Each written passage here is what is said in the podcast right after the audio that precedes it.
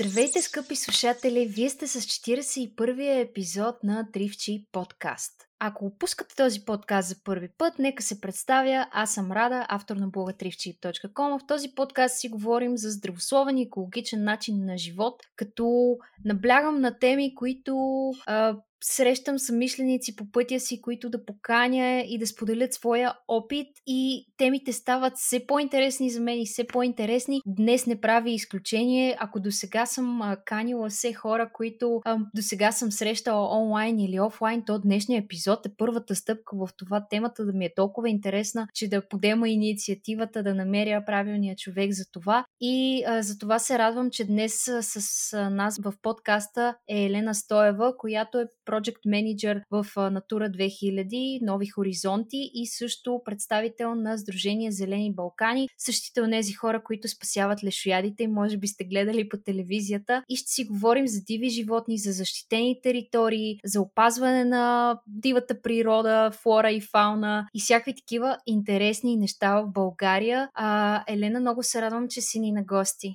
Здравейте! И аз се радвам също.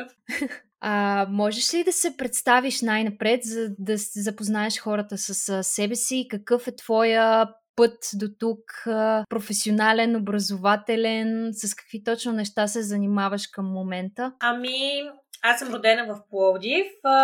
Още от малка бях убедена и знаех, че искам да стана биолог и че искам да стана изследовател, да се занимавам с животни. А, някак си през годините следвах този път, записах се в а, биологична паралелка с френски язик, след това кандидатствах биология в университета и в първи курс имах щастието да попадна на хора от природозащитната организация Зелени Балкани, което изведнъж промени изцяло житейски ми път, мога да кажа, защото за първи път се сблъсках с хора, които имат същите интереси като мен. И за разлика от чисто теоретичното образование в университета, това бяха хора, които работиха реално за опазване на дивата природа и тогава аз някак си осъзнах, че това е далеч по-вълнуващо и от, следва, от изследването на джунглите в Амазония, защото интереса и проучването на дивата природа могат да имат и някаква практическа полза за нейното опазване. И така 98 година станах доброволец на организацията,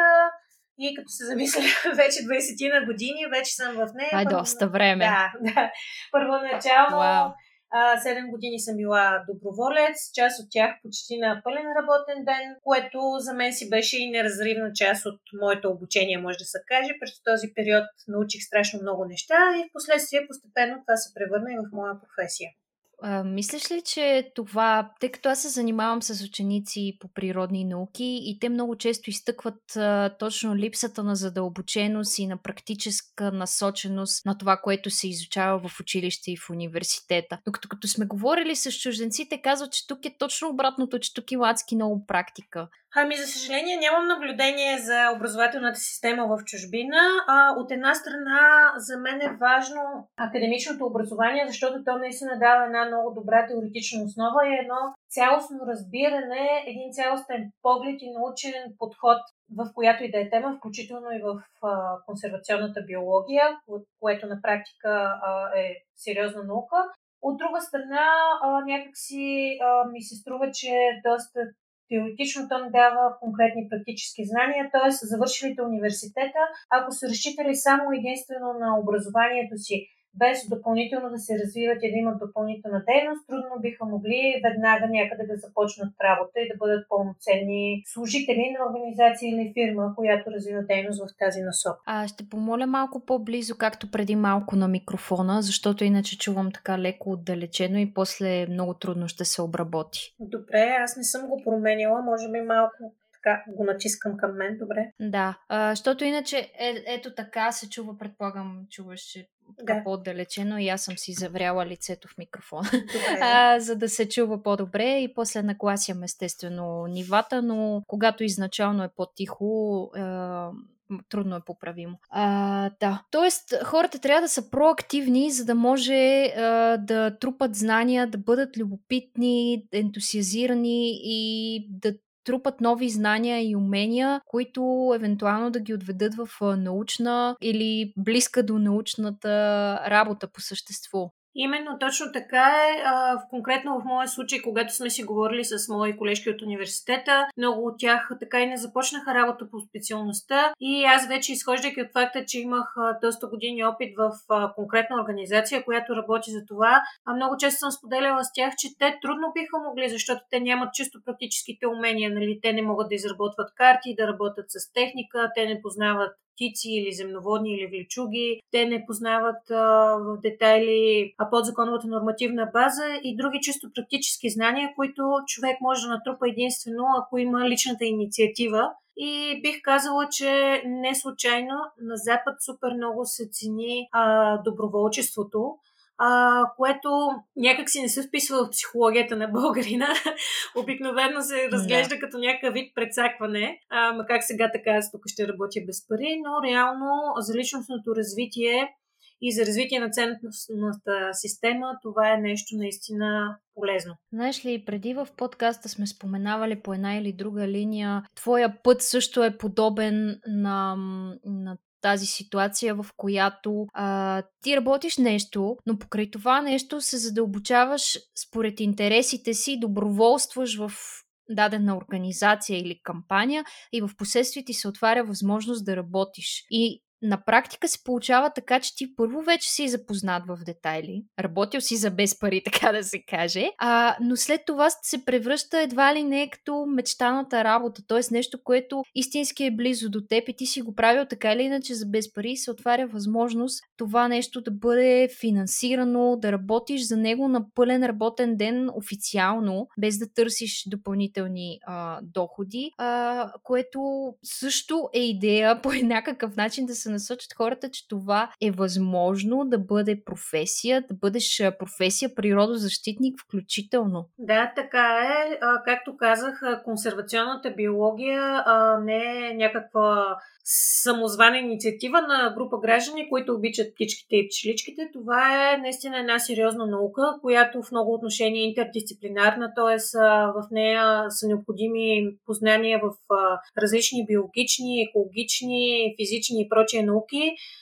И наистина тя не случайно се изучава, но са важни и практическите умения и това е наистина сериозна професия. Чудя се откъде да започнем. По същество за м- дейността ви. Като за начало, можеш ли да обясниш, всеки е чувал а, Натура 2000, Натура това, Натура онова. Какво всъщност представлява тази а, кампания, ини, не инициатива, програма а, и откъде всъщност идва, как се прилага и от кога в а, България? Ами аз ще започна малко по-далеч. А, mm-hmm. Всъщност Европа и Европейския съюз е една от а, структурите в света, която е определила изключително сериозни приоритети още при самото си създаване. И един от тези приоритети, за който страните членки са решили, че е от изключителна важност, т.е. те са преценили, че е изключително важно за техните граждани човешките права, економическото развитие, свободата на пътуването, обмена на стоки и прочие – но са преценили, че от ключово значение за доброто качество на живот е и съхранената природа и природни ресурси. Ето защо са създадени някои базисни документи на ниво Европейски съюз, каквито са, например, така наречените директиви за птиците и директива за местообитанията, както и има много други международни споразумения, по които са страни а, не само европейски държави, но и такива от други континенти. Така наречената Бернска конвенция за опазване на биоразнообразието, Бонската конвенция за мигриращите видове, Рамсарската конвенция за опазване на влажните зони. Тоест това са различни споразумения, които поставят нормативната база за опазване на биологичното разнообразие. Съответно, през годините страната ни е станала а, страна по всяко едно от тези споразумения, т.е. тя ги е подписала, ратифицирала и е изразила готовност да ги транспонира, т.е. да приведе в синхрон нашето законодателство с тях. Конкретно мрежата Натура 2000 е най-голямата в света екологична мрежа, която се простира на площ от близо 1 милион квадратни километра и съхранява на практика най-ценните природни места в Европа с амбицията те да бъдат запазени за едните поколения. Общо преди излизането на Великобритания това бяха 26 000 защитени зони или близо една пета от сухоземната територия на целия Европейски съюз. И а, в а, тази мрежа се опазват а, определените от учените като най-ценни или най-застрашени местообитания и видове. 230 природни местообитания и общо 1500 вида животни и растения. Тоест, това е с прости думи казано, съкровищницата на Европа, а съответно и една от съкровищниците на света по отношение на опазване на природата. И България да разбирам, че има много голямо а, богатство, голям процент от тази мрежа от територии.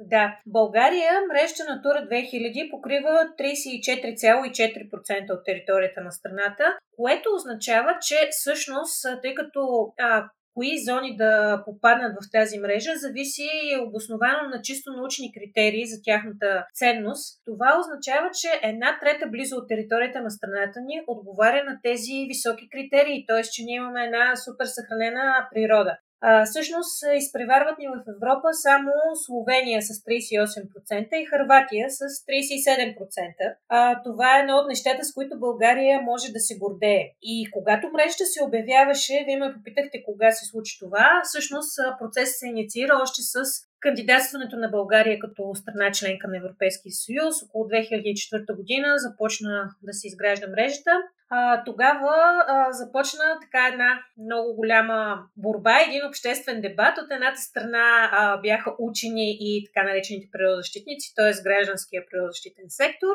а от другата страна бяха държавните институции и, както ние ги наричаме, застроителите, т.е.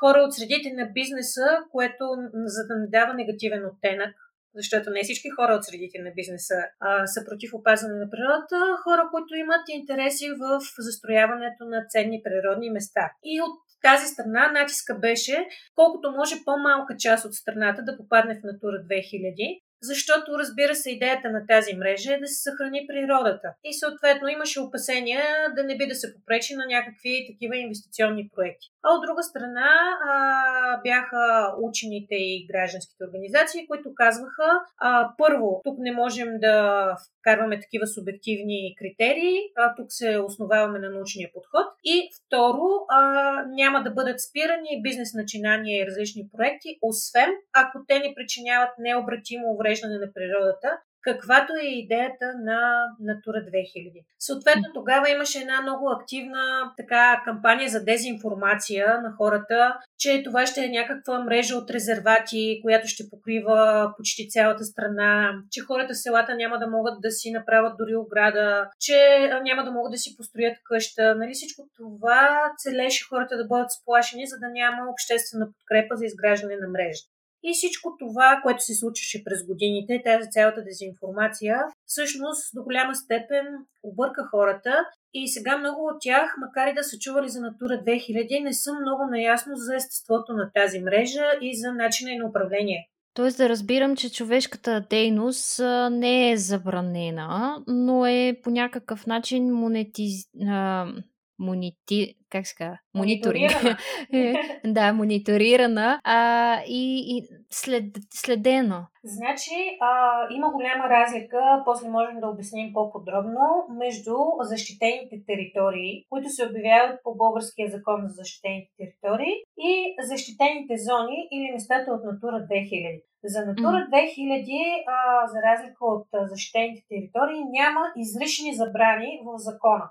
Примерно, Натура 2000 е забранено строителство или да се движат коли или каквото и да е, изрична забрана няма. За защитените зони, за всяка една от тях се а, разработват специални а, заповеди, които определят техните режими. И в България, за жалост, проблема не е, че са въведени някакви особени забрани, а напротив, проблема е, че почти никакви такива няма, което на практика до голяма степен а, обезмисля съществуването на тази мрежа, защото тя остава мрежа за защита само на хартия.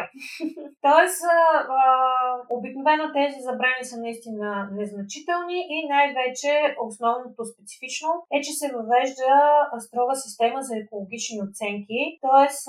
по-големите проекти подлежат на специална оценка, защото ако дадена зона е обявена примерно за опазване на, да речем, сухоземните костенурки, то в тях ще бъдат забранени точно тези дейности, които биха попречили на сухоземните костенурки. Тоест всички други дейности няма проблем да се реализират. Mm-hmm. И, и в случая Европейския съюз като по-висшестоящ ли има наблюдение върху това и може да налага санкции или а, Министерство на околната среда и посредством Европейския съюз? Ами всъщност, тук има няколко нива на регулиране. Едното е, че би следвало регионалните инспекции по околна среда и води за всички по-сериозни инвестиционни намерения в защитените зони да спускат решение дали да има или да няма така наречената оценка за съвместимост. Тоест тази преценка, за която говорихме, дали дадена дейност пречи на предмета за опазване. А, мога да дам пример, за да не се объркват хората. Например, дадена защитена зона е обявена за опазване на птици. А, за птиците, примерно, не е проблем разораването на нивите, затова там се уре. Но ако в а, дадена защитена зона се опазва някаква естествена ливада с а, някакво ендемично а, растение, уникално за Европа, разбира се, там а, е предвидена забрана тази конкретна поляна да бъде разорана. Тоест, изхожда се от предмета на опазване в зоната да се преценят а, забрани, нали, дейности, дали са допустими. И тук би следвало регионалните инспекции по околна среда и води които са поделенията по места на Министерството на околната среда и водите, днес им да взимат а, реални преценки. А, първо, дали да бъдат правени тези оценки за съвместимост и екологичните оценки, защото понякога някои проекти на практика минават без такива, т.е. без да е оценено реално въздействие върху околната среда. И тук вече закона, не знам дали няма да отпишем хората, но с една дума той предвижда една система за гражданско участие, тъй като тези решения на РИОСВ трябва да бъдат публикувани, съответно хора или граждански организации като нашата могат да ги обжалват. Mm. Примерно, преценено е, че даден завод, който е предвидено да изхвърли отпадни води в реката, няма нужда от екологична оценка. Но ние като биолози решаваме, а, че това не е така, защото изхвърляйки отпадни води, той всъщност ще унищожи популацията, да речем, на поточния рак. И обжаваме това решение, след което, следвайки закона, трябва РИОС да направи наистина да прецени, че има нужда от такава екологична оценка. Това е само един пример. Mm-hmm. Не мисля, че е излишно да се споменат тези неща, защото най-разнообразни хора ни слушат, в това число и активни ентусиасти, природозащитници, които някои от тях може и да не знаят, че могат да се да имат реален глас и че могат да пускат становища, жалби и какви ли още а, не неща в този ред на мисли някои власти и бизнес на така на професионалните природозащитници Случва ли се често да се отнасят към вас с а, недоверие, с а, даже снисхождение, с а, а, така подценяване, не пренебрежение, по-скоро подценяване на дейностите. Имали сме всякакви случаи. Като пример мога да дам, например, казуса с а, снимането на филма Непобедимите в Деветашката пещера. А, там реално самите държавни институции бяха нарушили статута на защитената територия, който включва конкретни забрани и всъщност те бяха допуснали директно нарушение на тези забрани. И отивайки на терен, като гражданска организация, нали, ние сме в правото си, смисъл това е защитена територия, по закон на всички защитени територии, земите в тях, на които са общински или държавни, са публична собственост, т.е. никой не може да ограничи достъпа а, до тях. А, и примерно в конкретния случай, а, фи, нали, фирмата, която снимаше, нали, буквално с насмешка се отнесаха, ма какви сте вие, mm. това да не ви е Америка, какви са тия граждански организации, това е нелепо, смешници и прочие неща. След което обаче ние се обърнахме по законовия ред, заведахме дело за нарушаване на статута на защитената територия беше оспорван нашия правен интерес, изхождайки от факта, че като граждани едва ли не ние нямаме право да коментираме тези дейности, но това дело беше загубено. Тоест ние в съда спечелихме, че всяка гражданска организация, в чието устав е посочено, че може да следи за спазване на, биоразно... на природозащитното законодателство, mm-hmm. има такъв правен интерес. И всъщност в хода на тази кампания, която продължи близо година-две, съществено се промени отношението и на институциите, и на конкретния инвеститор там. И през следващи такива проекти по съвсем друг начин действаха. Всъщност просто спазваха закона. Това малко ми напомня и на къпането в Рилските езера, малко Беар Грилс и други такива е, случаи на потъпкване на биоразнообразието и регулирането му. Ами, тези, този случай с Беар Грилс, например, или с а, Рилските езера, може би така най-много публичност придобиха, но а, да. далеч по-страшни неща се случват в Национален парк Рила, например. Там знаете, че от години природозащитниците алармират колко е крехка планинската екосистема, колко са уязвими ледниковите езера, които са а, на практика затворени системи и не могат да се пречистват от биогенно и всякакво замърсяване. И всъщност там проблема не беше с двама-трима души, които са влезнали да играят хоро, а с един огромен туристопоток, който е следствие mm. от един незаконно изграден лифт. И всъщност навлизането в сърцето на планината на стотици хиляди хора, които на практика оказват невероятно, невероятен антропогенен натиск и на практика най-вероятно ще унищожат тези уникални места, които наистина, наистина никога няма да могат да бъдат възстановени. Това не е нещо, което е обратимо. Много е иронично как отиваме в природата, ние хората, човечеството имам предвид, отиваме в природата да и се радваме, да бъдем а, на свеж въздух, на чист, на зеленичко или беличко, ако е зима. И в крайна сметка се оказваме виновни за нейното бъдеще или липсата на такова бъдеще, което е тъжно.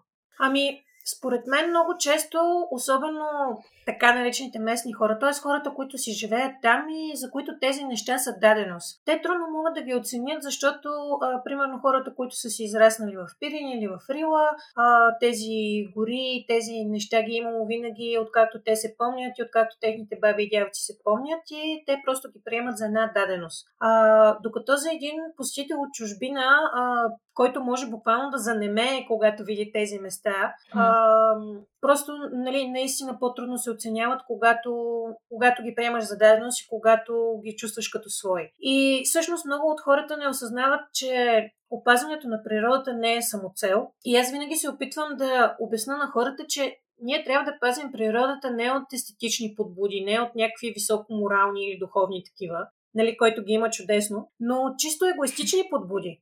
А, конкретно, ако говорим, примерно, за национален парк Рила а, или за Пирин, всъщност хората унищожават своя потенциал за устойчиво економическо развитие. Защото ски курорти има на много места в Европа, но а, горите, видовете, ландшафта а, на националните паркове, които имаме, а, наистина на малко места в Европа ги има и това е най-високо платения туризъм а, и една предпоставка ти хем да запазиш това, което имаш, хем нали, устойчиво да придобиваш ползи от а, това, което природата е дала на региона. Но, нали, за да по принцип идеята е, че а, не случайно има тези европейски споразумения и националното законодателство, защото идеята е те да стоят над личния или регионалния интерес. Например, аз имам нива, която е близо до Иракли и искам да я продам за 1 милион лева. Кмета на общината иска и, и той иска да я продам за 1 милион лева и да му дам 10% от тях,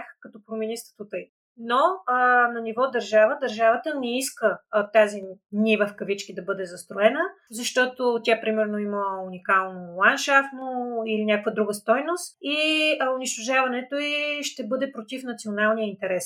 Много често нали, ние влизаме така понякога в дебат с местните хора, които казват, ама ние това го искаме, ние, нали, какви сте вие, идвате отвън, нали, ни казвате, че искате това да се съхрани. И аз тогава им давам примера, че никога не съм била и на египетските пирамиди, но въпреки това, примерно, аз бих искала те да останат. По никакъв начин не искам те да се разрушат.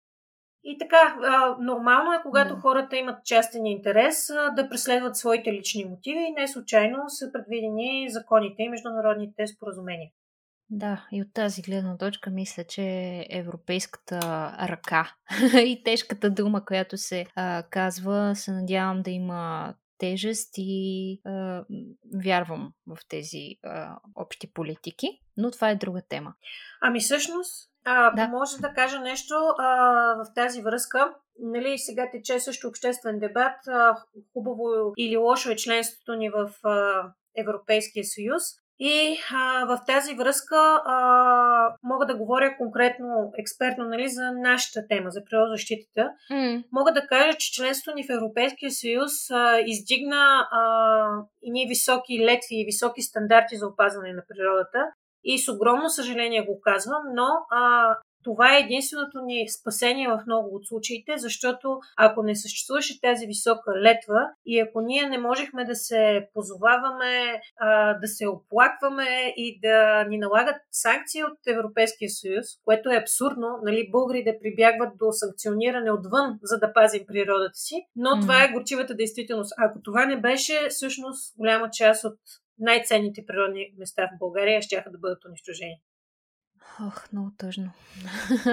да, сами си потъпкваме, сами си потъпкваме това за обикалящата ни среда и а, се надявам в края на днешния епизод все пак да сме мал, така, да го завъртим по-позитивно а, и всъщност да покажем, че в държавата ни се работи по тези въпроси, че има хора, които ги е грижа и че се опълчват. Това не винаги се случва пред медиите, защото за много хора тези неща остават малко скрити и така. Но споменахме за защитените зони. А каква е разликата между защитена зона това, защитената зона са местата, които са част от екологичната мрежа на Натура, а защитените територии, предполагам, са паркове, национални, местности, резервати спомена. Да, Значи, както споменах по-рано, защитените територии се обявяват по реда на българския закон за защитените територии. Там са изброени различните категории. Те са национални и природни паркове, строги и поддържани резервати, природни забележителности и защитени местности. Като в закона за всяко от тях са изброени конкретни забрани. Например, в строгите резервати е забранено всичко. В смисъл, те остават във вида, в който са дори да има пожар, нали, остава се на естествените процеси. Поддържаните резервати се осъществяват само поддържащи дейности. В а, националните паркове там собствеността на земята е изцяло държавна, Тоест, това е нещо интересно, което може би хората не знаят, че държавата е инвестирала огромни средства националните паркове, Рила, Пирин и Централен Балкан да бъдат закупени и земите там са изцяло държавни, точно за да бъдат да просъществуват mm-hmm. във времето. И в природните паркове са доста по, е под доста по-либерален режима. И така, но това, което е интересно е, а, хората често бъркат и казват, ама стига толкова защитени територии, ние нали имаме над 30%, но това, както казахме, е за а, местата от натура. Докато там сме на първо място в Европа, така на карта имаме хубава мрежа, макар и без защита, то а, защитените територии, където има по, по-ясен регламент, в България са много малък процент. Те са а, буквално под 5%, което всъщност а, а тези с строг режим пък са още по-малко. Така че може да се каже, че сме гарантирали защитата на една много, много, много малка част от страната ни, от нашата природа. И това са Витуша, Рила, Пирин. Това са, а, да, националните и природни паркове, както казах националните Рила Пирин, Централен Балкан, природните като Витуша, като Върчански Балкан, като Сините камъни, но те са с доста либерален режим. А, резервати, поддържани резервати, които са много малки като размери защитени територии и природни забележителности, защитени местности, но дори за този супер малък процент от територии няма 100% защита. Постоянно, както виждате, има протести, както за застрояването на Пирин, Рила, за Витуша, за защитените територии по Черноморието. Това е наистина една ежедневна битка на гражданското общество. Битка си е думата. Да. Има си точно борба и, и, и последната тема, която разбуни екологичните нрави, беше покрай Карадере миналата седмица когато записваме това. А, да, но пък е интересно, че а, четох, а, че първия всъщност създаден национален парк е през 34-та година, миналия век, Витуша. А пък а, първата официално обявена територия защитена е в резерват в Странджа. Пак да. там началото на века, което, т.е. има история. Не е нещо съвсем ново, не е нещо супер а, иновативно, работи се отдавна за тези неща.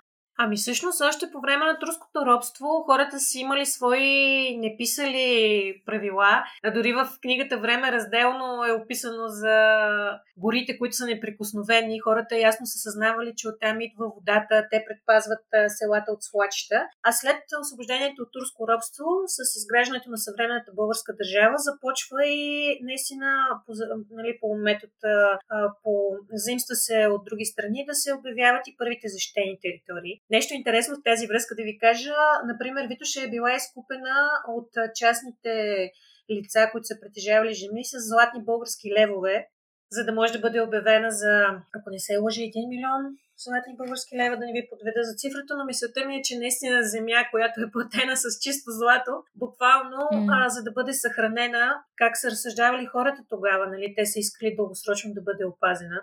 А Странджа, която е една от, там се намират едни от най-старите защитени територии и един от най-големите природни паркове в Европа, преди години беше залечен като защитена територия за кратко, следствие на дело, заведено от един единствен инвеститор, строящ така, нареч, така наречения комплекс Златна перла, един, един единствен незаконен хотел, едно заведено дело за този хотел и в крайна сметка а, съда реши а, да бъде залечен целият природен парк. А, естествено, имаше съмнение, че съда е мотивиран да вземе такова необективно решение. А, имаше разследвания на сайта Биво това какви са обвързаностите mm. на съда с а, местните власти и така нататък, но а, един интересен случай тогава а, буквално тя ще преля, хиляди граждани блокираха Орлов мост и само за един ден беше променен закона за защитените територии,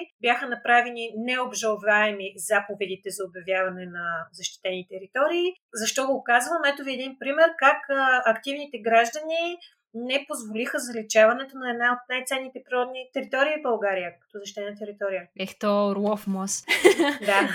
Символичен Орлов мост. Така е, ами да, ето, а, гласа има значение. Ами гражданския сектор, природозащита е много активен. Всъщност, а, много често, когато го пренебрегват, бих казала, че подценяват хората, защото почти всички правителства паднаха след инициирани протести по природозащитни теми. Просто наистина има много хора, които вече активно следят темата. Боли ги за това, което се случва, за унищожаването на горите, на Черноморието, на националните паркове. Имаше много опити през последните години за промяна на закона за концесиите, закона за защитените територии, закона за горите и тези постоянни бдения, тези стожери на гражданското общество, тези постоянни протести, които буквално не са прекъснали 20 години, а, някакси хората може би не съзнават. Те мислят, че демокрацията е настъпила 89-та година и от тогава ние само седим и берем подовете на демокрацията. Нищо подобно. Тя е нещо, което се отстоява всеки божи ден.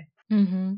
Особено в тези времена, в които се намираме точно в момента с да. тези... Е, записваме, драги слушатели, в момента записваме на 5 април, точно след изборите. Един такъв бурен ден, който днеска чух някъде, че всъщност деня за размисъл не бил събота преди изборите, а бил на следващия ден, след като станат ясни резултатите. Да, ден за равносметка. Ами да, претегляш везните вече и каквото се е случило такова, но а, аз пък прочетох, че всъщност Зелени Балкани е най-старата природозащитна неправителствена организация в България, което също е доста похвално и ми направи голямо впечатление. Ами да, още 88 година, това е още преди да падне комунистическия режим.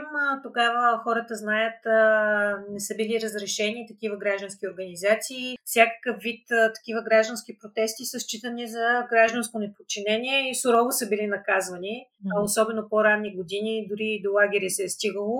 Разбира се, вече в зората на демокрацията не е било толкова строго, но а, така или иначе, а, едни от първите демократични протести в България са, по това време са отново природозащитни, знаете, във връзка с обгазяванията на Русе и протести на Зелени Балкани, които са били във връзка с а, едно масово използване на отрови в селското стопанство отрови срещу гризачи, наречени родентициди, но тъй като са били разпръсквания голям мащаб, неконтролируемо и а, всъщност а, са предизвикали смъртта на много редки и защитени видове. И тогава и ни младежи от Плодивския университет, като по-будни хора с по-гореща кръв, а, всъщност а, се събират, измислят името, нарисуват първия транспарант, отиват пред парламента, носят отровени животни, неща, които тогава са били немислими за това време и вече една година по-късно идва и официално идва демокрация. Вау! И каква, какъв е по-нататък пътя на организацията? Мен ми е любопитно и като човек с много стаж в нея, предполагам, че какви ли не ситуации си, си минала и, и колегите и как се е развила през годините, за да стигне сега тук където е? Ами в началото, в тези първи години, тя е била една, ако мога така да я нареча, приятелска за друга. Т.е. просто студенти, приятели, които са имали общи интереси и съвсем така самоинициативно, със собствени средства, а, с колите на родителите си, а, с са развивали първите дейности. Например, Спасителният център за диви животни, първи и единствен по-настоящем официален такъв в страната, започва от студентската квартира на Симеон Марин, един от основателите на организацията, който е отглеждал първия царски орел, а, едноокия Джон Силвър в банята. нали, прибирали сме лишояди и царски орли. Тогава спасяването на диви животни не е било модерно, както сега. Напротив, доста странно сме били възприемани. А в последствие, примерно, ветеринарния техникум дарява няколко полуразрушени клетки. Доброволците носят, събират пари, носят храна от къщи с две-три птици. Е започнало до на сегашния момент, когато по близо 1000 птици годишно и повече се приемат от цялата страна. Има много сериозна база, има монтирани над 100 дигитални камери и така нататък.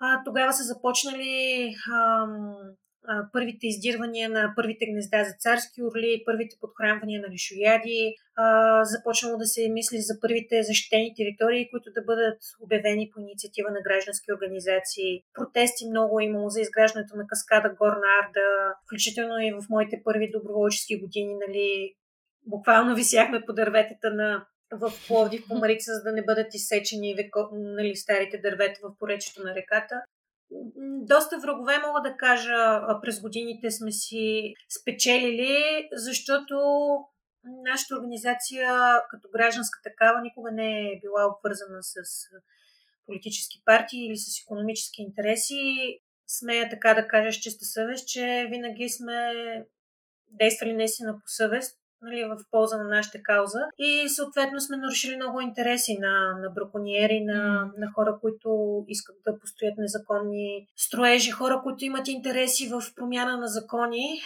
Съответно, не малко черен пиар и така негативна информация изсипана по нас. Но в същото време а, сме били подкрепени за тези повече от 30 години от наистина десетки хиляди граждани. И смея да кажа, че имаме някакъв съществен принос за не само за развитие на екологичната мрежа, не само за връщането на редки видове. Можем да се похвалим, че вече върнахме няколко изчезнали вида, белшипата, ветрушка, ловния сокол, върнахме с нашите партньори лишоядите в Стара планина, белоглавите, сега връщаме черния лишояд и така нататък.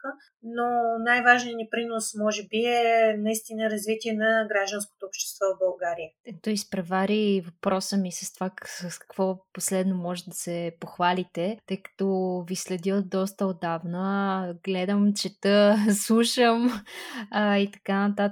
И е много, много любопитно, някак си така отдалечено звучи, като че ли това, че се хващат а, лешояди, че се пускат, че се чипират, че се... А, какво, ли, какво ли не се прави в а, това отношение? С а, какви всъщност животни а, работите? И спасителният център, който е в а, Стара Загора? Да. Нали така? Да, да. А, да.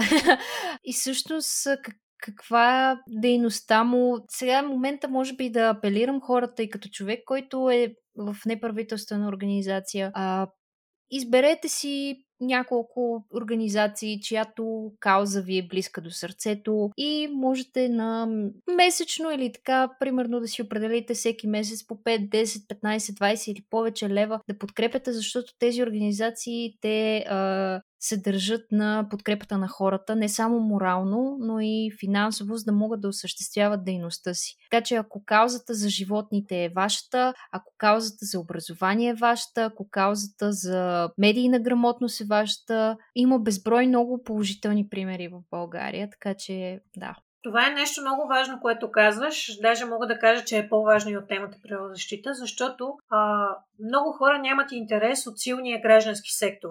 И през годините, както а, така се хвърли лек негативен, такъв един тъмен вуал върху думата еколозите, нали, като някакви безполезни крякащи mm. хора. Така същото стана и за абревиатурата НПО, която беше превърната едва ли не в някаква мръсна дума. А, да припомня, Тия че... суросуиди. Да, суросуиди и прочие. НПО значи неправителствена организация. Това са всъщност гражданските организации. Това са тази част от гражданите, които, а, тъй като примерно много хора се интересуват от природа, но не всеки има знанията да подготви примерно професионално един сигнал до РИОСВ. Или а, това, че обичам лишояне не значи, че аз сам ще мога да върна черния лишоя. И всъщност ние сме тази съвсем, съвсем малка, ние сме буквално една шепа хора, тази малка част от, гражд... от гражданите, които а, са превърнали това в своя професия и работим професионално. Ние сме учили това и можем да го правим професионално. Но тъй като ние не разчитаме за финансирането си, на...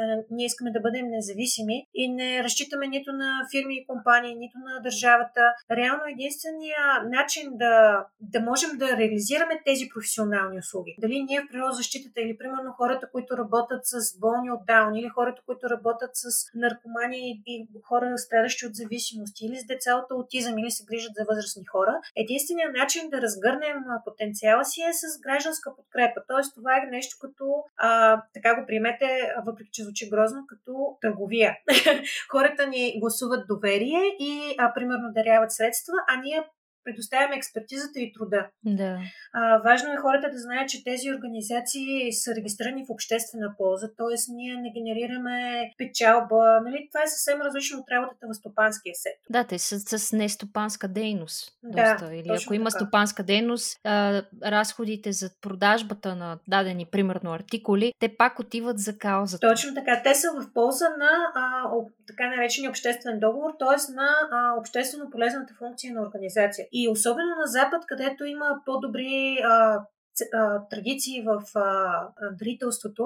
Примерно при нас гражданските организации почти на 90%, голяма част от тях зависят от проекти. А писането на проекти е събитие с случайен характер. Дали ще го одобрят, за какво точно ще го одобрят, дали в него ще е допустимо или не, примерно да включиш... До кога? До кога, нали, много често се получава, примерно ние сме разгърнали някаква програма 15 години и изведнъж има 2 години прекъсване. През това време, примерно екипа доброволства половин година, това са хора с семейства, после започват каква да е работа и програмата замира. И на Запад това е решено като тези организации разчитат не на проекти, не на подкрепа на фирми, изцяло на гражданите. Чрез а, членски внос, чрез а, малки дарения, чрез дарения по ведомост, които позволяват, а, примерно, всеки месец от заплатата си да даваш 5 лева или 10 лева, чрез купуването на картички, да речем на ВВФ, а, които са най-известната марка там с паничката. Mm. А, и всъщност хората така а, осигуряват устойчивостта на тези организации и те могат наистина да работят независимо и професионално в защита на обществения интерес. Аз, между другото, съм безкрайно трогната, че най-четената статия на моя блог е 7-10, там вече станаха много повече идеи за подаръци с кауза, okay. която написах преди известно време за именно покрай коледните празници, за да апелирам хората да инвестират точно в някакви такива артикули, дали на ВВФ, дали бяха други а, за бездомни кучета, за, за майки на деца с увреждания и какво ли още не. Миналата година се случи няколко неща, съм включила и вас. А, и хората живо се интересуват и постоянно го апдейтвам, така че ако това представлява интерес за вас, а, драги ми слушатели, а, можете да проверите. А, има вече мои колеги, а, даже създадоха платформата Дар Пазар, която включва, обединява доста, доста организации, които имат някаква такава дейност а, и да си откриете. А, така че, да, малко така лирическото отклонение си беше абсолютно абсолютно нужно, за да апелираме. Аз получавам много въпроси и хората желаят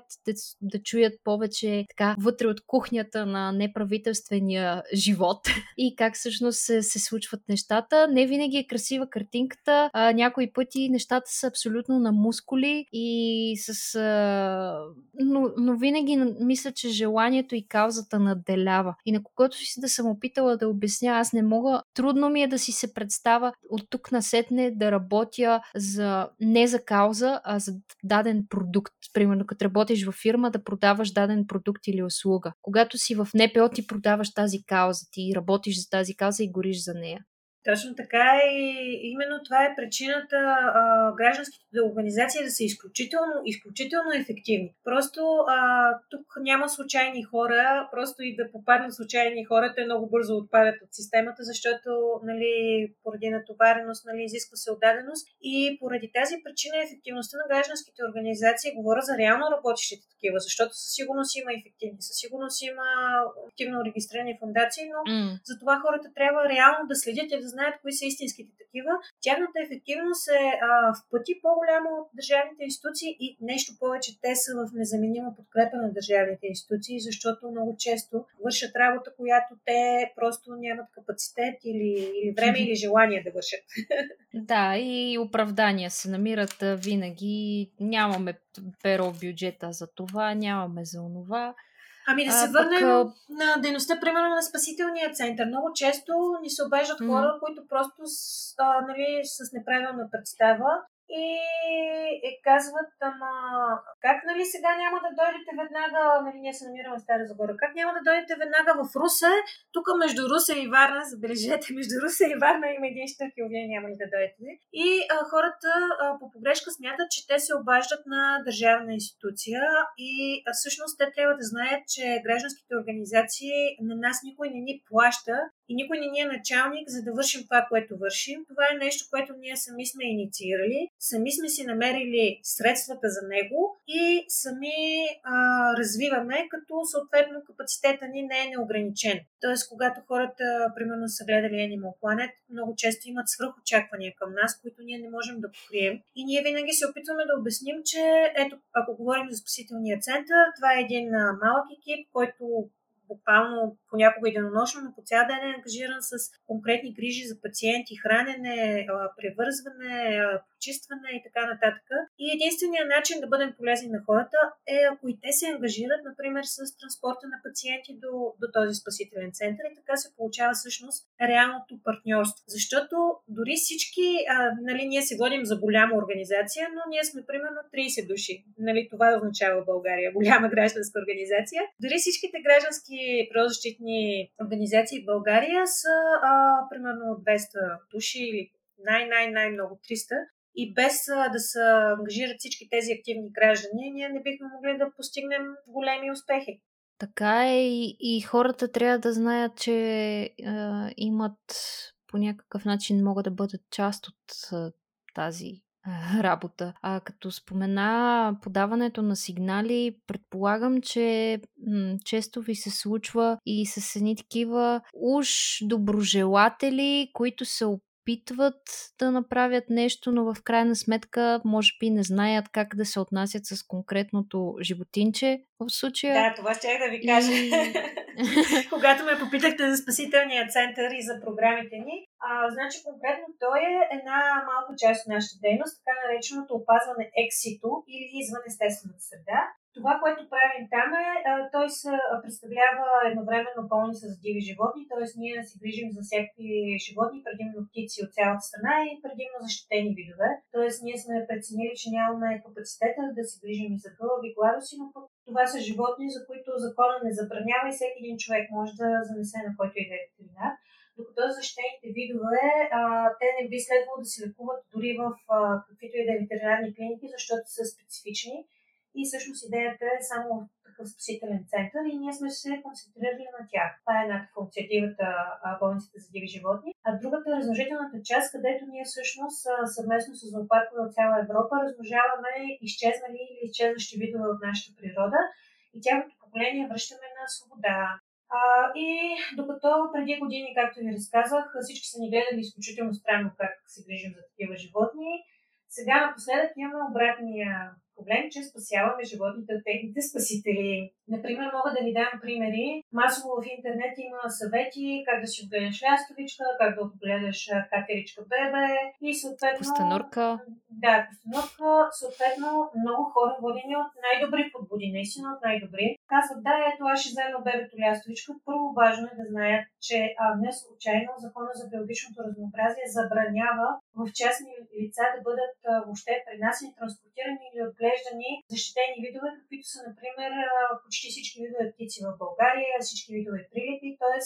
тази забрана не е самоцелна. Тя е точно за това, за да предпази животните от а, прекалената му некомпетентна загриженост. И какво се случва? Взима човека бебето лястовица, значи не е направен опит той да се върне в гнездото или да се подложи в друго гнездо, започва да го гледа, нали, колкото е по-загрижен, той примерно час по час го храни, топли го с вода, и в един момент, поради авитаминози, започват тези лястовици, примерно, получават а, гърчове и идват хората и ни казват, ама ето, оправете го, то умира. А, и ние им казваме, ама това животно е вече сляпо а, то в момента получава нали, предсмъртен гърч. Вече не можем да го правим и тогава настъпва негативната реакция на хората, които а, просто не могат да приемат, че в опита си да се погрижат са причинили смъртта на живота. И много е важно да знаят, че когато говорим за диви животни, това не са кучета и котки и наистина трябва да потърсят професионалната помощ и да спазят законовия ред, който е да се обърнат към регионалните инспекции по околна среда и води, не те да взимат решения, не да си ги препращат от рейсови коли, нали, не самоинициативно. Законът е такъв, РИОСВ преценява, той може да прецени, че това животно ще отиде в конкретна клиника в съответния град или ако е в по-тежко състояние, примерно, или пък ако е много рядък вид, ще бъде изпратен в Стара Загора. Не случайно е такъв закон. Какви животинки най-често попадат в спасителния център от такива случаи, освен лястовички? Ами, ние сме по-специализирани в а, лечението на птици по няколко причини. Първо, защото това са едни от видовете, които хората най-често намират.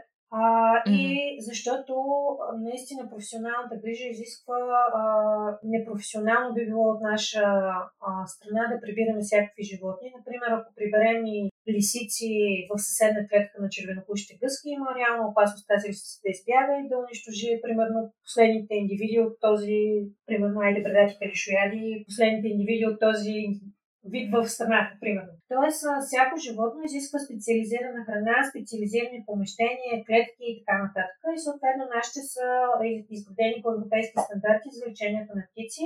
И а, много често предимно видове, които са в градската среда, лястовици, бързолети, различни видове сови.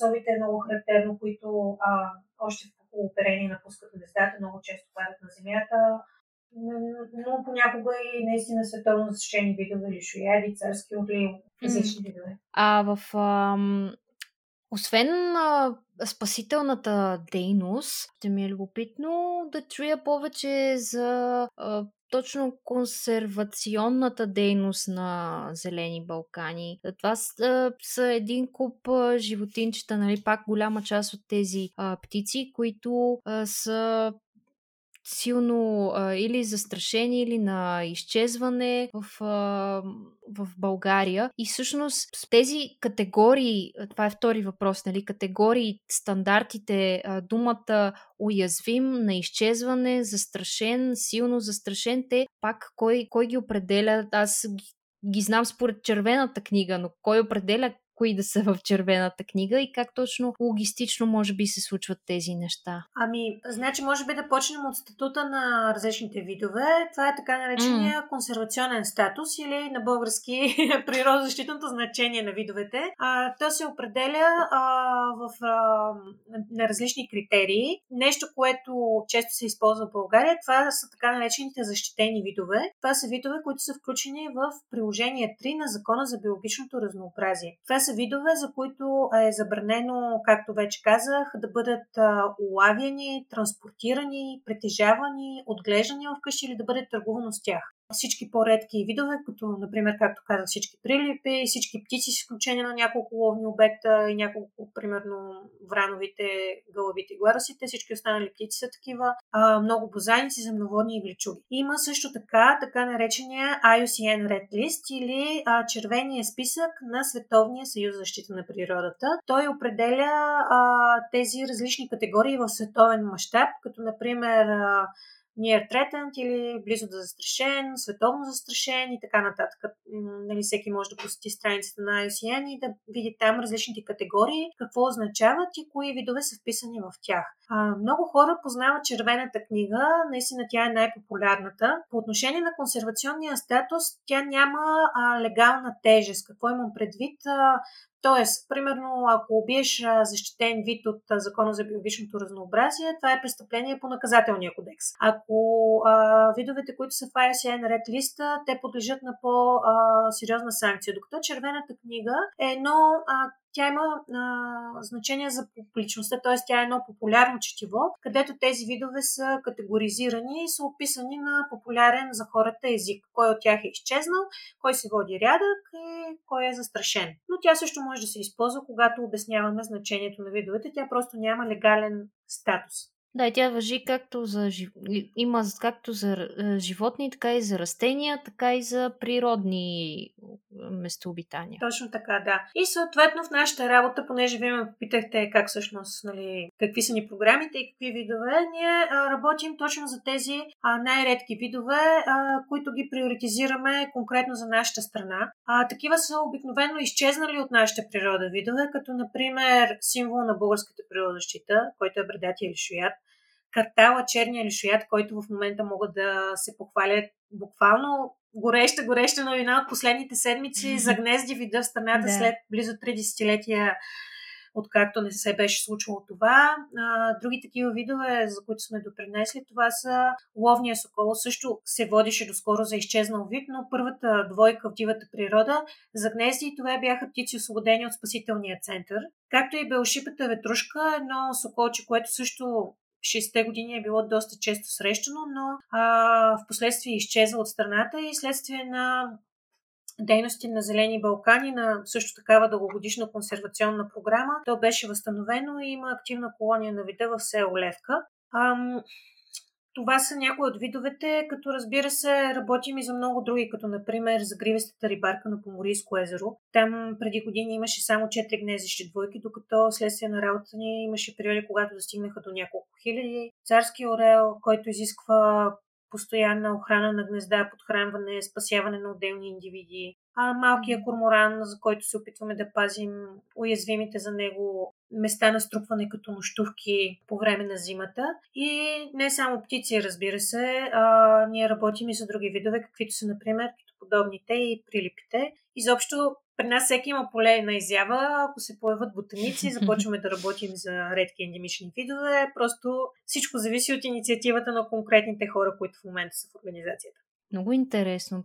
Така широка, широка гама от различни животинки с своите специфики, там делфини, птици, орли, лешояди. А, лешояда като един такъв а, тема наскоро а, прясна. Той а, има много особен екологичен а, принос и на пръв поглед така отблъскващ анимационен герой, който а, обаче има много съществена роля в природата. Ми дали шояйте са нещо като хиените, нали? Те са нещо гадно за хората. нали? Има си животни, които са с а, добър имидж. А, нали? Това са усмихнатите делфини, пухавите панди, нали? И има животни, които са недолюбвани, като лишоядите, като прилипите, змиите и така нататък. Но всъщност това са чисто човешки възприятия и най-често предразсъдъци, които са ни насъдени още от деца и най-често те са, нямат нищо общо с действителността. Така, например, лишоядите се считат от хората за а, така нечисти животни, че разпространяват зарази, а то точно обратното е. Точно те са животните, които пазят от разпространението на зарази и в чието стомах могат да бъдат унищожени дори спорите на антракса, които няколко десетилетия преживяват в почвата.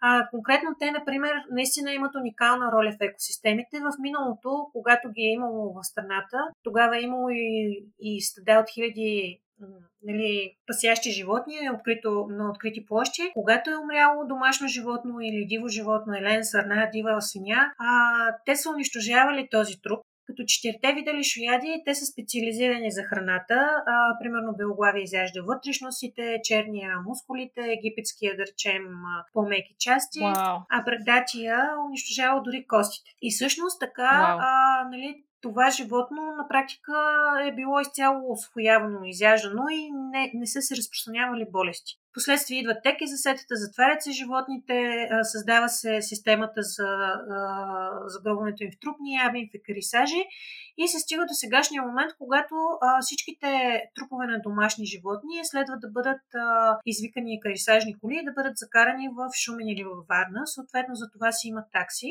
и много от а, частните стопани примерно не желаят да плащат тези такси и какво правят? Обикновено хвърлят животното, да речем, в дерето, в реката и ето така става разпространението на зарази.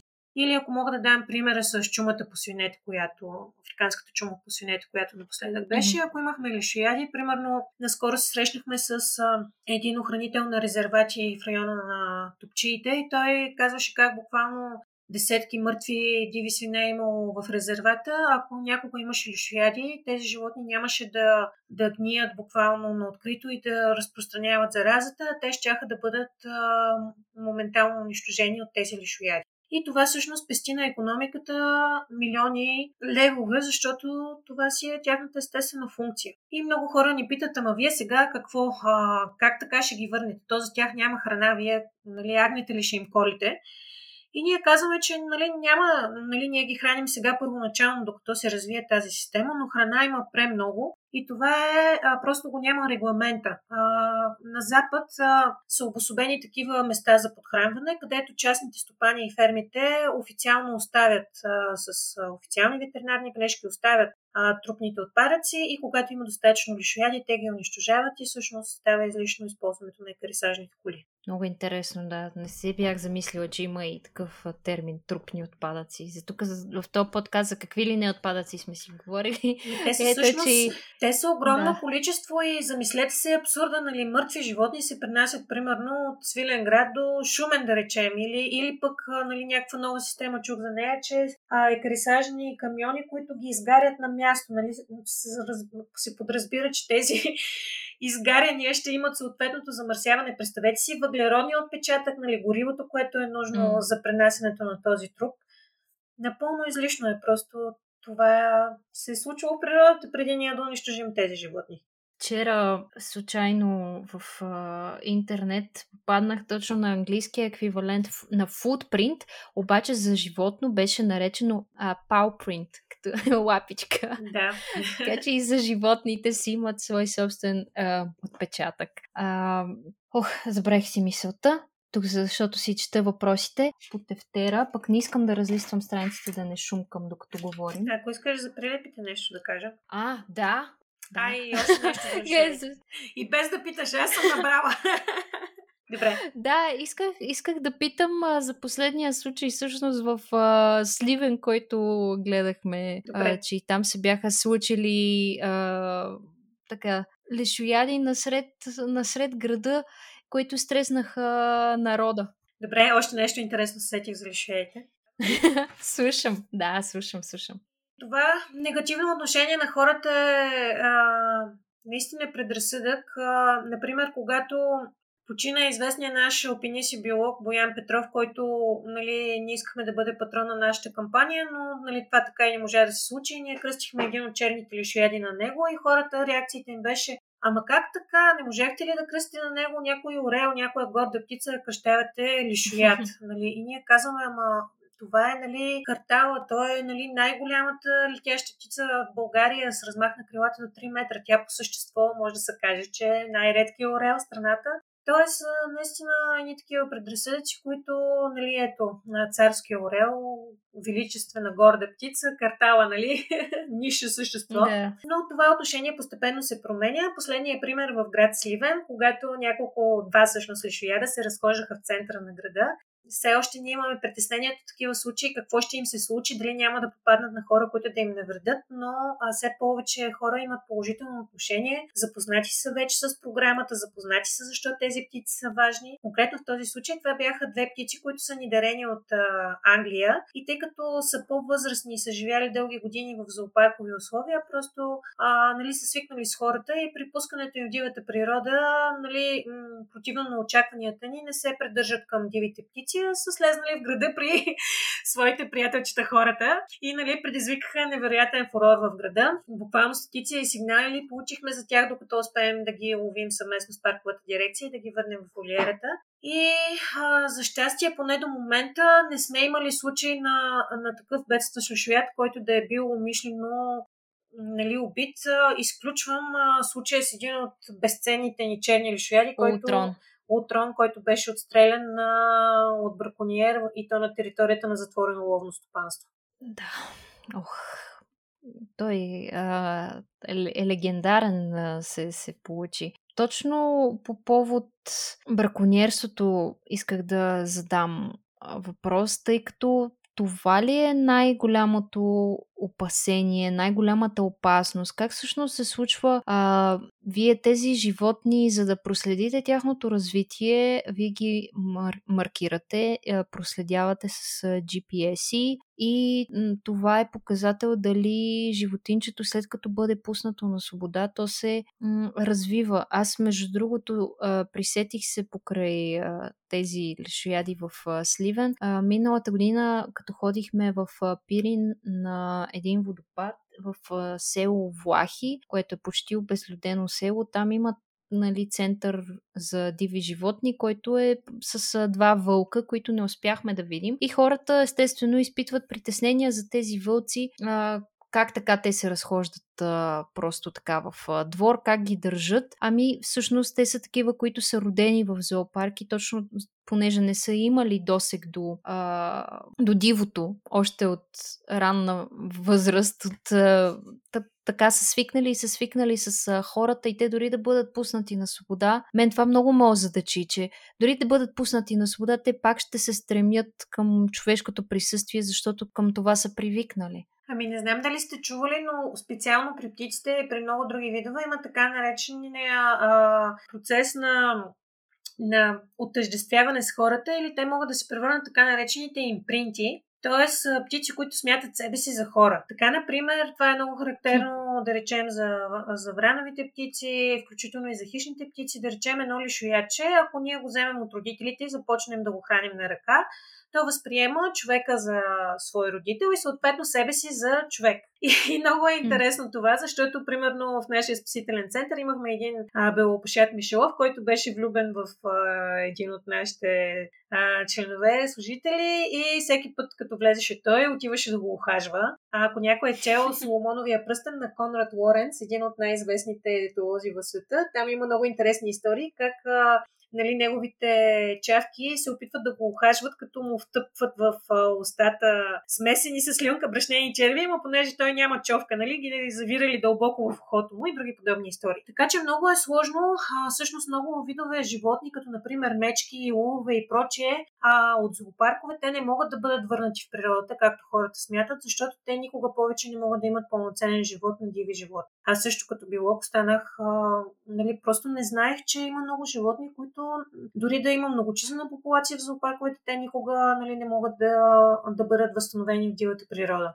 И това прави нещата. Да, има съдбата. Да, това прави нещата още по-сложни. И като ме питахте за заплахите, браконьерството е едната от тях. Много важно е да кажа, че много често се поставят, конфронтират се ловците с природозащитниците, да кажа, че нали, браконьера не е всеки ловец, а този ловец, който не спазва ловното законодателство. Mm. Тъй като ловците по принцип минават изпити, би трябвало да познават защитените видове и ловните обекти, но на къде поради незнание, къде умишлено, много от тях отстрелват защитени видове и това са браконьерите. И нашия проблем е не с ловците, а с браконьерите. Даже имаме много съвместни дейности с самите ловци. И браконьерите всъщност действат и против интересите на ловната об- общност. А, това е една от заплахите, но а, животните в дивата природа ги дебнат още много такива опасности. Просто човешкото присъствие е осезаемо навсякъде в природата. Това са Много често приемаме животни блъснати от коли, животни, които са се сблъскали с електропреносната мрежа, които са се сблъсквали с огледални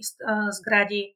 А, и може би, а, примерно, делфини, които са се оплели в рибарски мрежи, лишояди, които са били отровени следствие на използването на отрови, птици, които са погълнали пластмасови отпадъци, штръки или усъкатени, които са се оплели в сезал, който са занесли в гнездата си. И безброй много се примерите, но лично по моя оценка най-най-сериозната заплаха за видовете това е унищожаването на техните естествени местообитания. Просто човека нали, като една плесен се е разпрострял по земята и е стикал дивите животни в съвсем ограничени територии. И когато ги няма техните естествени местообитания, примерно когато сме присушили всички влажни зони или сме ги превърнали в микроязовири или в а, канали, а, тогава дори да размножаваме, дори да пускаме тези животни, те нямат, а, нямат къде да се разгърнат, няма къде да се хранят, няма къде да се размножават. И това е един наистина огромен проблем понеже в тенденциите на този подкаст се опитвам дори когато представим някакъв проблем да покажем, че има и решение. Тоест, какво може да се направи така, че това да бъде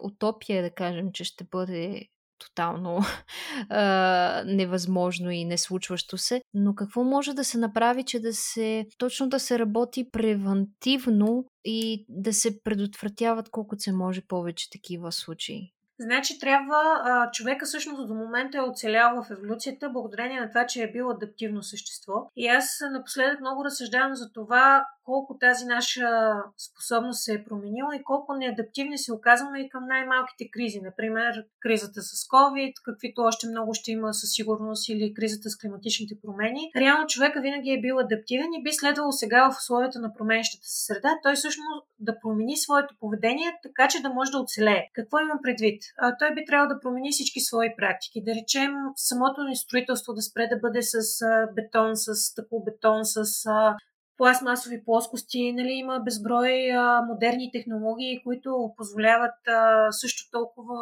здрави, устойчиви и прочие жилища, използвайки а, рециклируеми или възобновими материали. Ние трябва да променим начина по който добиваме енергия, така че а, тя да не води до унищожаване на околната среда, наистина вече има страшно голям технологичен прогрес и това е възможно. Трябва да променим начина по който отглеждаме храната си, за да не бъде това само по, по принципа на интензивното земеделие, което превръща огромни площи в а, едни стерилни пустини нали, с монокултури, които изискват огромни количества хербициди, пестициди, унищожават всичко mm. живо. И ако променим а, тези свои ежедневни практики, това включваме нормалните ежедневни практики на всеки човек нали, много е трудно, може би наистина някакво прозрение трябва да получи всеки от нас, за да разбере как твоите малки а, навици могат да имат огромен ефект.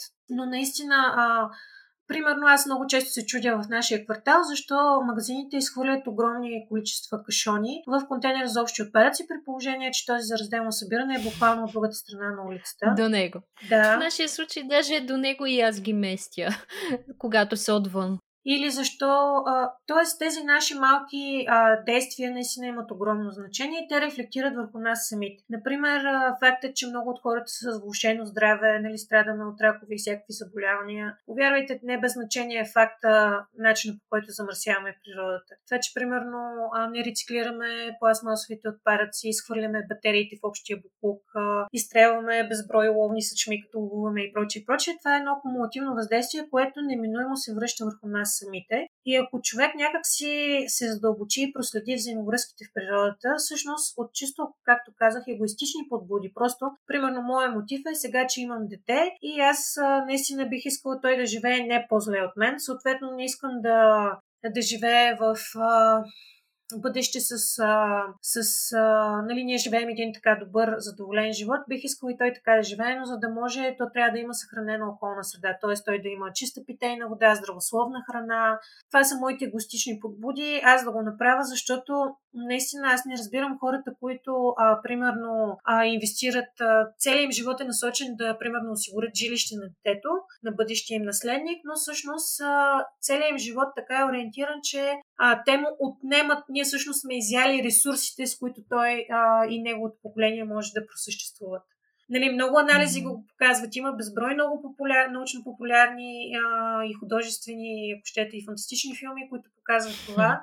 И просто ако наистина си замислим за момент за ако можем да развием нашата екологична съвест, аз, например, имам такава и не съм винаги изрядна, но определено ме гризе съвестта, дори като изхвърля една капачка в общия буклук. Така че да работим, нали, да си развиваме тая екологична съвест и, и нали, така да намаляваме своето негативно въздействие върху децата ни, ако мога така да се изразя. Да, разбира се, дете, децата са много, много свързани. А, преди сме споменали в друг епизод, че пък когато се попадне в, пък в другата крайност към екологичната тревожност и върху страха от неяснотата за бъдещето, спира някои по-екстремни екологични хора изобщо да имат деца, защото ги е страх в каква ситуация ще ги оставят. И цялата тази работа е много, много, много сложна, но ето, че дори в днешната тема пак стигаме до едни такива заключения, до едни а, общи принципи, които ни, ни движат и вярвам мен а, и всички слушатели, защото това са нали, въпроса за устойчивостта е да, да бъде устойчиво, то да остане във времето, да, да се промени така, че точно човека да се адаптира и че неговия ежедневен принос в дългосрочен план а, би имал значение.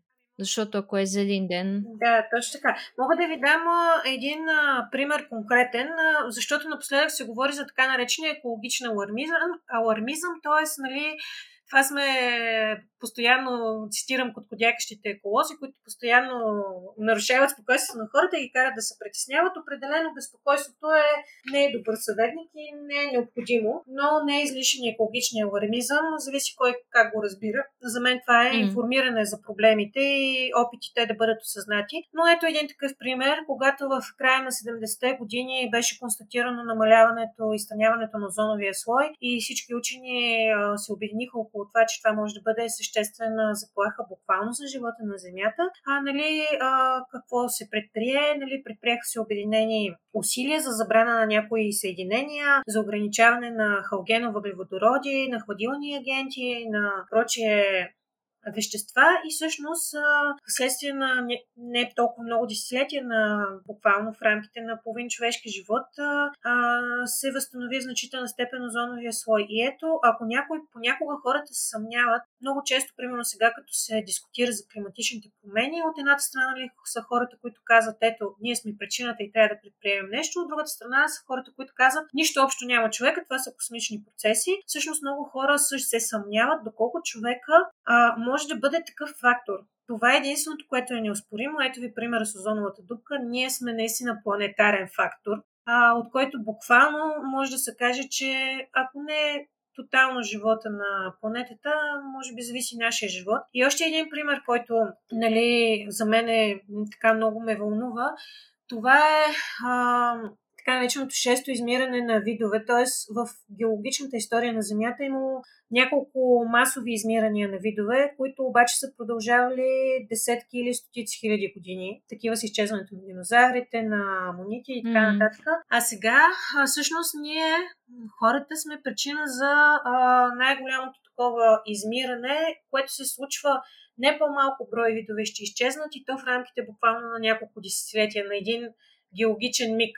И ако някой може да погледне в бъдещето назад, наистина, може би, ако има въобще тогава човешки наследници или цивилизация, ще се изучава наистина това катастрофално изчезване на видове. Наистина човека съизмерим е ефекта от него с удара с гигантски астероид. Това се случва в момента. Да, и мен много ме е вълнувала темата за това как природата си знае своето, има една такава природна карма, ако мога така да го нарека. Има един м- въртеж, имало е определени видове, които са изчезнали, дошли са нови и е по принцип е естествен процес а, до някъде в много, много дълъг период от години това да се случи по естествен начин, но когато то е ускорено поради други случая, човешки фактори, а, това вече е притеснително, защото се забързва този резултат. И да. Ами един пример мога да ви дам. Аз нали се занимавам с прилипи по принцип, моите любими същества, за разлика от повечето хора. И прилипите, например, съществуват неизменни, т.е. почти във вида, в който са сега, от повече от 50 милиона години. 50 милиона no. години те са си едни и същи, т.е. перфектно приспособени. И когато хората си мислят, че едва ли не това е планетата на хората, трябва да знаят, че милиони, милиони, милиони, милиони години преди ние въобще да се появят въобще приматите, е, са съществували други същества, които са, например, приматите, които са сухоземните костенурки и много други, които си стоят неизменни и ние сме просто някакви, може би, временни гости в техния свят. Тоест, много, наистина и на мен ми е било трудно да си представя, че човешкият вид ще изчезне, но всъщност а колкото и да сме велики, цивилизации и прочие, ние сме все още зависими от същите еволюционни механизми, от които зависят и хлебарките и комарите и въобще не е невероятностно събитие, а да изчезне човешкия вид. Милиони други видове, като хората са изчезвали на тази земя и твърде е вероятно и ние да изчезнем, особено ако наистина унищожаваме екосистемите, от които зависим ние. Защото каквато и да е технологична цивилизация, докато съществува човека в нашия биологичен вид, нали, не говорим за изкуствен интелект или нещо друго, а, винаги ние ще бъдем подвластни на биологичните закони на еволюцията. Те прилепите така доста хейт отнесоха последната година. О, Но, това също е интересна тема. да. Ами, значи, много е интересно и важно това за COVID да го кажем. Първо, а, хора, а, COVID, да, прилипите са потенциален резервуар на различни зоонози. Да, те а, имат много коронавируси, включително такива, които са неизследвани и винаги биха могли, както и всякакви диви животни, а, да настъпи мутация в някои от тези вируси и тези заболявания да се прехвърлят на човека, т.е. при тях те не предизвикват заболяване, но при човека биха могли. Това са така наречените зоонози или заболявания, които от дивия свят се прехвърлят върху хората. Но за COVID е много важно да кажем, че той до днен днешен не е установен при прилипите, не е известен междинен гостоприемник и откъде изобщо се е появил а, този конкретно вирус. Тоест, от прилепа няма да се разболеете от COVID. Да, възможно е на теория да се разболеете от нещо друго, но а, нали, като всяко диво животно, прилепите не бива да се хващат, стискат, защото ако ви охапят, както прилеп, така и лисица, така и язовец, така и каквото и да е, а, нали, би могло да се прехвърля някакво заболяване върху вас. И всъщност прилепите наистина отнесаха така и част от негативите на тази криза, но а, би било катастрофално, ако а, този негативизъм, вместо да се а, мобилизира енергията за преодоляване на тая криза, отново казах, това е нещо напълно нормално и периодично през 5-6 години възниква някакъв вид зооноза, към които хората трябва да се приспособяват, особено сега, когато ние навлизаме в територията на дивите животни, те влизат в контакт с нас, с нашите домашни животни, такива зоонози ще стават все по-чести. А, докато ако насочим негативизма си към прилепите и ги унищожим, а, те също като лишоядите имат уникална екологична функция. Например, в нашите географски ширини те а, унищожават огромни количества насекоми. Може да се каже, че ограничават насекомите, които в противен случай биха буквално изяли и горите ни и нашата земеделска продукция. Буквално без прилепите живота ни няма да е същия тропиците те опрашват, също като пчелите опрашват много цветове, разпространяват семена. Wow. Така че, както всички хора знаят, че изчезването на пчелите човека не би съществувало повече от 5-6 години, също може да се каже и за прилипите.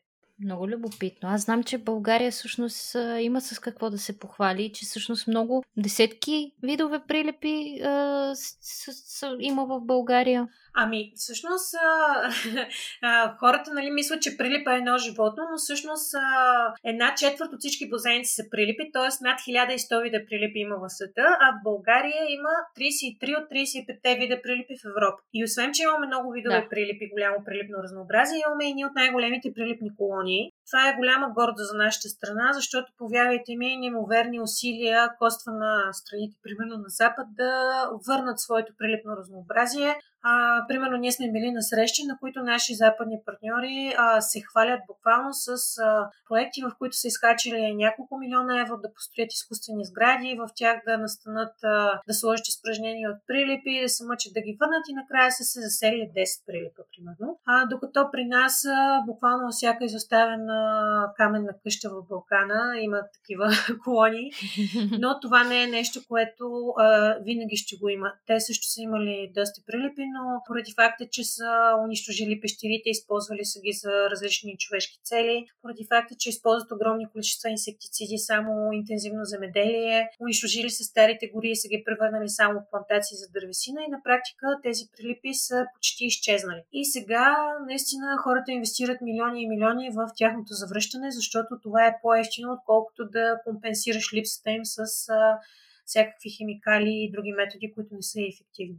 А, това е навява на една друга мисъл, доколко а, в вашата консервационна, спасителна и така нататък работа, доколко има полезно взаимодействие между местната власт и международното сътрудничество. И всъщност ние чуваме за разни, например, орли, лешояди и така нататък, които а, са примерно по програма от, от Англия, от Франция, от Швейцария, не знам още къде. А, но България с, може ли да се похвали с нещо, кое, с което допринася за другите държави? Ами, тъй като самите редки видове не признават а, границите, те нямат гражданство. Всъщност, а, за всички тези програми, които изброих, ние не действаме самостоятелно. А, да речем, за лишоядите сме част от а, Европейски план за завръщането на едните видове лишояди. Има такъв и за Балканския полуостров разработен. И ние сме части от а, координирани международни усилия. Например, а, лишоядите са били успешно възстановени във Франция и в Испания. Ние следваме техните стъпки. Те постоянно ни консултират. А, например, черните лишояди млади, които идват в България. Те са внесени от Испания, дарения са от правителството на Екстрамадура. Това са птици, които, примерно, там са паднали от гнезда, били са излекувани спасителни центрове и след оценка на местната популация са пренасочени и отделени са малка част от тях за възстановяване на вида в България. Това е така, защото а, за видовете, които са с широка реално разпространение, а, няма да е ефективно, ако те бъдат възстановени, примерно, само в Франция и в Испания. Трябва да бъдат възстановени в целия им широк географски ареал, естественото им разпространение. И това всъщност прави популацията реално устойчива. И а, за това нали, ние получаваме съдействие от а, най-различни европейски страни. А, от над 9 страни зоопаркове правят дарения на птици, които специално размножават за нас. Много от тях се ангажират като заплащат транспорта им с самолети. Много от тях не ги носят лично.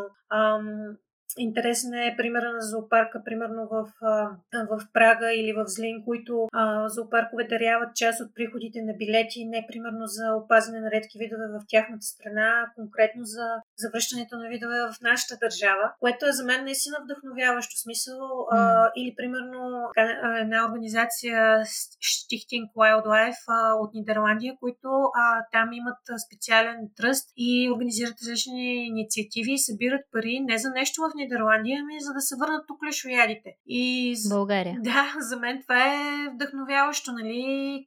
как да кажа, и ангажиращо. Защото факта, че хора в други страни ти гласуват доверие и, и правят дарения и са съпричастни към опазване на българската природа, това още повече ни ангажира. Ние реално да, да се стараем нали, да отговорим на тяхното доверие и да върнем тези редки видове. Вау. Това е много, много любопитно, че се за тези неща няма международни връжди, няма политически интереси. Всички са с една кауза, с една мисия. И това мисля, че е много подходящ завършек на днешния ни разговор за това как да можем да бъдем обединени. Да, точно така е. А, имахме пак един пример да ви дам. Един лишоят с предавател Белглав, който беше паднал в Йемен. Знаете, държава, в която има военен конфликт, където стотици хиляди умират от глад и тогава буквално десетки хора от Йемен ни пишеха, нали, вълнувах се за този лишоят и тогава се замислих, нали, какви огромни проблеми имат тия хора и как. Но те с такова сърце и желание искаха да помогнат на тази птица. Така както има и българи, които даряват за опазване на горите в Амазония. Наистина това е някакво световно природно наследство, което няма своите географски ограничения и наистина, когато човек се чувства ангажиран, той може да допринесе цялостно за опазване на околната среда. Mm-hmm. Въпреки, че сме заобиколени като българи от а, прекрасна природа, с прекрасни планини, с а, невероятни места, а, в крайна сметка всички имаме един покрив над главата си, небето, Вселената и а, делим една и съща планета, която е нашия общ дом, така че както можем да милеем за нашия си роден даден край, така може да изпитваме тревога и по други краища на света и да се интересуваме живо от това. И това изобщо не е, не е нищо лошо, въпреки, защото и такива опреци съм чувала. Да, в разрез с патриотичната вълна, която нали, така се вихри, носи народни песни и прочие, не винаги тя е проявена в а, оценяване на природното ни наследство. Например, неодавна по предложение на самото ни министерство имаше такова да бъде изключен Пирин от а, списъка на световното природно наследство. Това е един от обектите страната ни, който е включен в този списък, което е наистина безумно, тъй като а, това е един вид признание за световното значение на този обект. И ако мога, а, нали, вие споменахте и примера с Рилските езера и с а, корото в тях, mm. то просто това, това потресе хората, че нали, тази демонстрация на патриотизъм, която е в разрез с чисто практичния патриотизъм, защото а, тази дума не е е някакво мото, не е някакъв етикет. За мен патриотизма означава нали, ти да си социално ангажиран, да работиш за, да допринасяш по някакъв начин за обществени каузи, да бъдеш добър в работата си, да да спазваш законите, да, да развиваш демокрацията. За мен това е реалното въплъщение на патриотизма, а не а, въпреки, че аз самата събирам народни носи, не демонстрациите на народни носи и гърменето с кремъчни пистолети, а буквално ежедневните ни действия. Прекрасно. Нямам какво повече да допълня, освен да благодаря за днешния разговор, за отзоваването на, на моята покана, за да разкажем малко повече за дейността и на Натура, и на Зелени Балкани, и на Спасителния център. И всъщност, че такива неща в България си се случват и не стават а, достояние на широката общественост, но все пак заслужават нашето внимание. Много се надявам че днес нашите слушатели са оценили а, тези неща. И аз се радвам, че бяхме заедно и оставаме на линия винаги по всичките ни комуникационни канали, на Зелени Балкани, Фейсбук, сайтове, телефони, с каквото можем да бъдем и ние полезни на хората, разбира се, в рамките на нашите възможности. Ще се радваме да бъдем полезни. А, мили слушатели, днес вместо да ви призовавам да подкрепите мен в Patreon, ще ви призова като за финал на този епизод, ако сте останали до края, да пуснете по един СМС на DMS Орел и на DMS Сокол на 17777 7 и, или малко повече смс ако желаете, и да станете част от а, каузата на, на Елена и нейните колеги, които а, вярвам ще ви бъдат благодарни. А също така, за тях би било много по-ценно, ако можете да ги подкрепите, като станете член на организацията. Това по никакъв начин не ви ангажира, но пък им оказва огромна подкрепа. Плащането на членския внос е доброволно, но както казах, е важна подкрепа за организацията и линкове за всичко това ще откриете в описанието на която и платформа да слушате. Благодаря ви, че останахте до края, останете на линия, абонирайте се, за да не изпускате новите епизоди и до скоро!